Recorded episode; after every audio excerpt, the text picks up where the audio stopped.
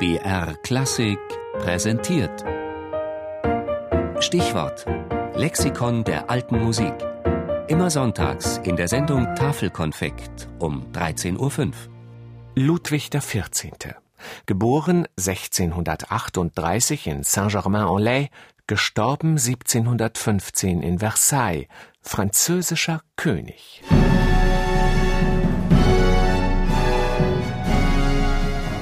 Ludwig XIV. war der König der Superlative, Inbegriff des absoluten Monarchen, der nach der Maxime L'état c'est moi, der Staat bin ich herrschte.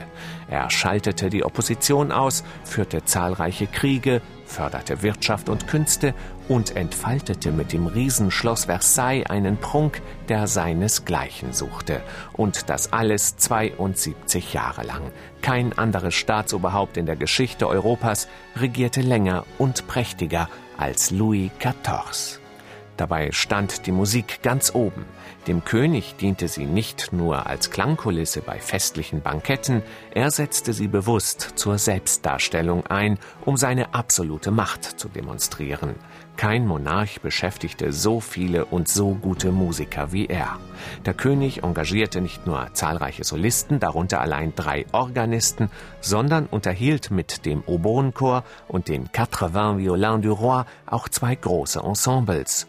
Damit er nur die besten Musiker für seine Eliteorchester bekam, veranstaltete Ludwig XIV.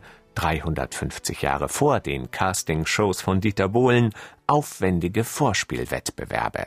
Nur wurden die Sieger natürlich nicht vom Publikum, sondern vom Monarchen selbst ausgewählt, denn der verstand viel von Musik und galt als hervorragender Tänzer.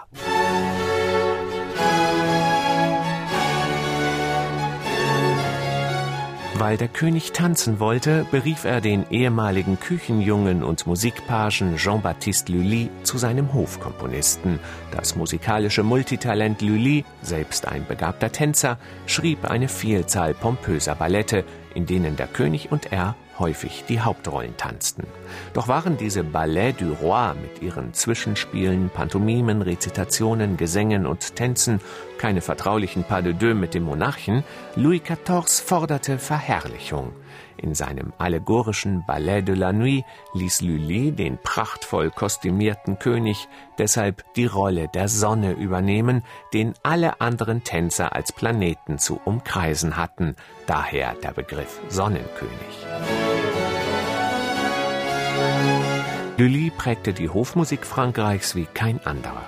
Neben den königlichen Balletten mit französischen Ouvertüren, das waren Vorläufer der Programmouvertüre in der klassischen Zeit, kreierte er zusammen mit Molière die neue Form der Comédie Ballet. Diese komödiantische Mischung aus Gesang, Tanz und Theater hatte durchaus etwas Musicalhaftes. Am bedeutendsten aber war Lullys Schöpfung der nationalfranzösischen Oper. Sein Gegenstück zur italienischen Oper nannte sich Tragédie lyrique, behandelte edle Empfindungen und erhabene Inhalte und legte Wert auf dichterische Libretti, die der Musik ebenbürtig waren.